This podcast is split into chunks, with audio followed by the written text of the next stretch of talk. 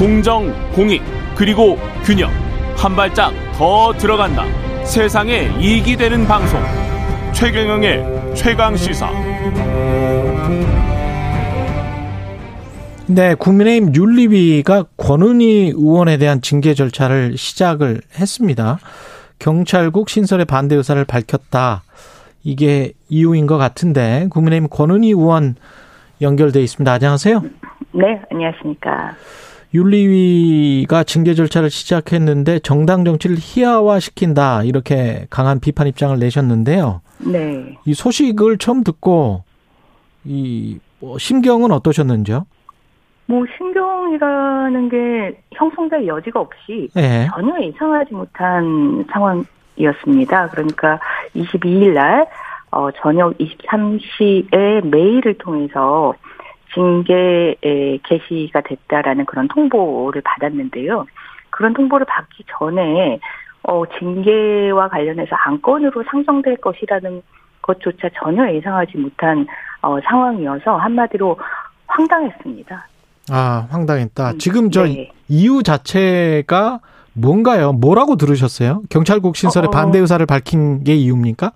네, 그 통보서에는 이제 사유와 근거가 적시가 되도록 되어 있었는데 그렇겠죠. 사유와 근거란에 전부 이 근거 규정만 들어 있는 상황이었습니다. 윤리위 규정. 아. 어, 그래서 어, 도대체 사유가 뭐냐라고 이제 당무감사 실무 자에게 예, 그날 저녁 늦, 늦은 시간에 통화를 해서 확인을 해봤더니 경찰국 신설에 반대하는 그런 주장 그리고 이상민 행안부 장관에 대해서 탄핵을 어, 주장한 내용 이 이것이 주 이유다 이렇게 설명을 했습니다.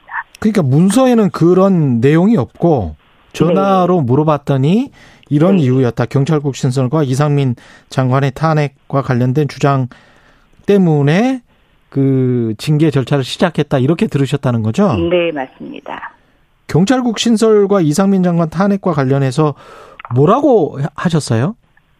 음, 일단은 경찰국과 관련해서는 지금 현행 정부 조직 법 34조 예. 어, 그 행안부 장관의 소관 업무에 치안 사무가 없음에도 불구하고 음. 어, 그러한 정부 조직법 규정에 반해서 이상민 행안부 장관이 행안부 장관 소속하에 경찰국을 설치하고 어, 주요 어, 권한 중에 인사권을 행사해서 경찰을 장악하려는 이러한 움직임에 대해서 헌법에 위반되고 그리고 법률에 위반된다라는 그런 주장들을 했고요. 예. 위헌 위법의 권한을 행사한 이상민 행안부 장관은 어, 헌법이 정한 이 탄핵 소추의 사유에 해당이 된다라는 그런 주장을 했습니다.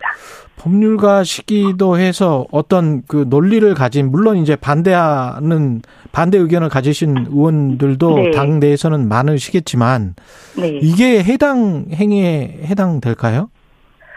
이거는 뭐 해당 행위와 관련해서는 그 해당 행위의 판단 주체가 누구냐, 판단 기준이 누구냐라고 어, 했을 때 주체에 따라서 해당 행위에 판, 해당한다라고 판단하는 사람들이 다 아, 다를 겁니다. 판단이 음. 다를 건데 명확하게 해당 행위 인지 그리고 해당 행위의 기준에 해당하는지는 사실 국민의 국민의 인식에 비추어 봐서 어 그런 부분들이 이 그렇게 보여진다라는 그런 어 중요한 기준이 있는데요. 예. 이거는 그 윤리위가 판단할 만한 그런 징계 사유가 아닙니다. 징계 사유라고 한다는 거는 반윤리 부도덕 같은 어 그러한 부분들에 대한 그 판단이고 이 경찰국 신설과 관련해서는 국회의원의 예, 국회에서의 활동으로서 입법권을 행사하고 그리고 행정부를 견제하는 그런 본연의 역할에서 어, 나오는 입장이고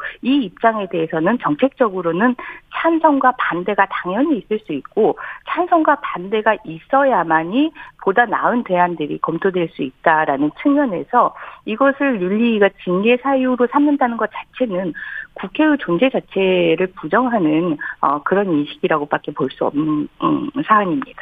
윤리위가 징계 절차를 시작을 했는데 아직까지 네. 지금 그동안 말씀하셨던 경찰국 신설위원이고 탄핵소추가 필요하다 이 입장에는 변함이 없으십니까? 어, 전혀 변함이 없고요. 정기국회 동안에 이와 관련된 부분들이 어, 좀 더 국회에서 활발하게 논의이 돼야 된다라고 보고 있습니다. 윤리위가 그런데 왜 이 이걸 가지고 권은희 의원을 윤리위에 회부하려고 하는 걸까요? 개인적으로는 어떻게 어, 판단을 하세요? 왜 이러는 건지? 지금 윤리위원회가 징계 사유가 아닌 것을 어, 음. 어, 징계 사유라고 그 정, 보고 정치적 배경이 있습니까? 예, 그런 부분들의 한, 그런 부분들을 한 것에 대해서 구체적인 배경에 대해서는 지금 확인이 안 되고 있는데 예. 지금 권성동 그 대표가 본회의장에서 노출한 문자가 있지 않습니까? 예. 대통령으로부터 받은 문자, 내부 총질하던 당 대표. 그러니까 어 대통령의 인식이 또한 원내 대표의 인식이 어 당내의 어, 다양한 의견에 대해서 내부 총질한다라는 그런 인식 들이 있구나라는 부분들이 이게 노출이 되지 않았습니까? 예. 그렇기 때문에 윤리위원회가 당내의 어, 다양한 의견에 대해서 이것을 해당 행위로 어, 보고 이 부분을 예, 불이익을 줘야겠다라는 그런 어, 인식들을 자연스럽게 형성하게 된 거 아닌가 이렇게 보고 있습니다. 그러니까 대통령 원내대표 윤리위가 하나같이 대통령의 뜻을 받들고 있는 것 아닌가 뭐 이런 말씀이신 음, 네 맞습니다. 예 그러면 그 내부 총질이나 하던 당 대표라고 했던 대통령의 인식에 관해서는 어떻게 생각하세요? 이준석 전 당 대표가 내부 총질이나 아 했던 겁니까? 아니면 당내에서 비판 그리고 고칠 것은 고치면서 가자고 했던 겁니까?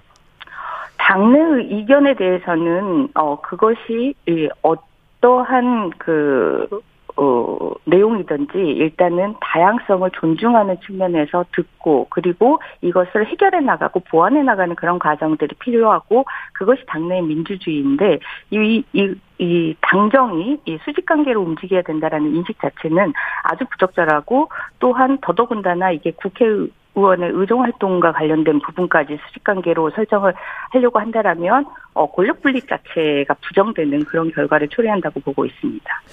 경찰 수사과장 이시기도 했기 때문에 네.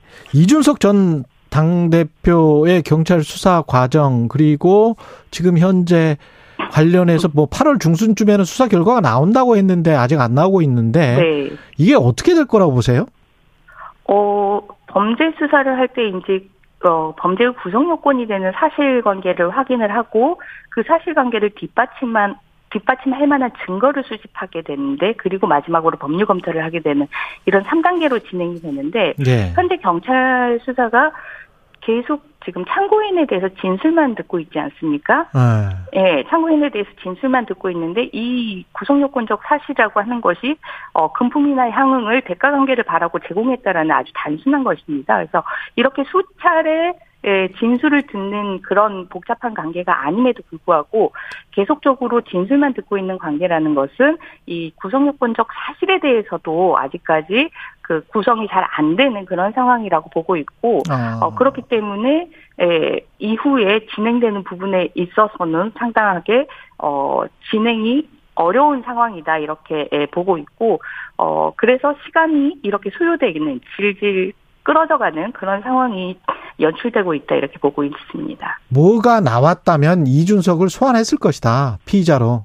음, 단순 당연히 소환하고 소환하기 전에 예. 이 대 가 관계 부분이 있기 때문에 이런 대가 관계를 받을 만한 지위와 권한이 있었느냐 에 대한 그 주변 수사를 하게 되는데요. 주변인 수사도 전혀 없다라는 것 자체가 음. 이 가장 기본적인 이 범죄 요건 사실인 대가 관계와 금품 향응 제공 사실 이 부분 자체가 구성이 잘 안 되고 있는 상황이다 이렇게 보고 있습니다. 그 관련해서 JTBC에서 이른바 윤핵관의 인사가 뭐 네. 경찰의 고위 간부를 만났다. 그것도 어떤 여권의 의원을 통해서 만났다. 뭐 이런 이야기가 나오고 있습니다. 이런 보도가 나왔는데 JTBC 보도. 네. 그리고 그 이준석 전 당대표의 탄원서에도 비슷한 내용이 있잖아요. 네. 뭐 12월까지 그만두게 되면 뭐 사표를 내면 뭐 특사로 보내주고 경찰 수사는 뭐 무마시킬 것처럼 그런 이게 그게 가능한 건가요? 일단 경찰 수사가 뭐 무마되고 뭐 이렇게 만나서 뭘 다시 만들고 이런 게 가능합니까? 어, 일단 경찰에서 범죄와 관련해서 어, 수사 아, 단서를 포착하고 증거를 수집하고 범죄 혐의점을 포착하게 되면 그런 부분들이 무마가 되기라는 기대를 하지 않은 것이 좋지만 지금 이 사안에 대한 경찰 수사 자체가 어, 진행되지 않고 있는 그런 상황 아니겠습니까? 예. 어, 단서 포착이나 범죄 사실 구성이 어, 안 되고 있는 그런 상황으로 보여지기 때문에 그런 상황 하에서 이런 무마, 무마라는 이런 그 뒷 얘기들이 나올 수 있다 이렇게 평가가 되고 있습니다. 그렇군요. 그리고 한 두 가지만 더 여, 쭤볼게요. 그 네. 관련 윤석열 대통령과 관련해서는 장소적으로는 용산 시대인데 실질적으로는 경복궁 시대가 됐다. 이렇게 네. 비판을 하셨거든요. 이게 네. 어떤 왕처럼 됐다 이런 말인가요?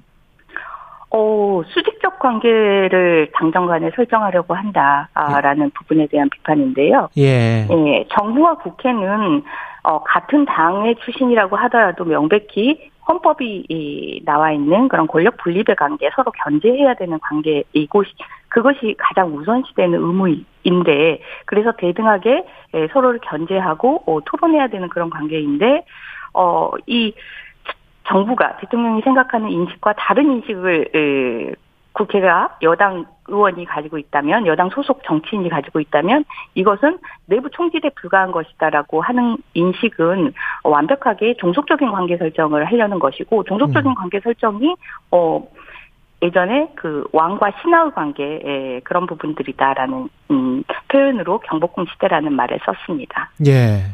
윤리 가서 어떤 말씀을 하시고 어떻게 소명하고 나오실 건지 마지막으로 말씀 부탁드리겠습니다.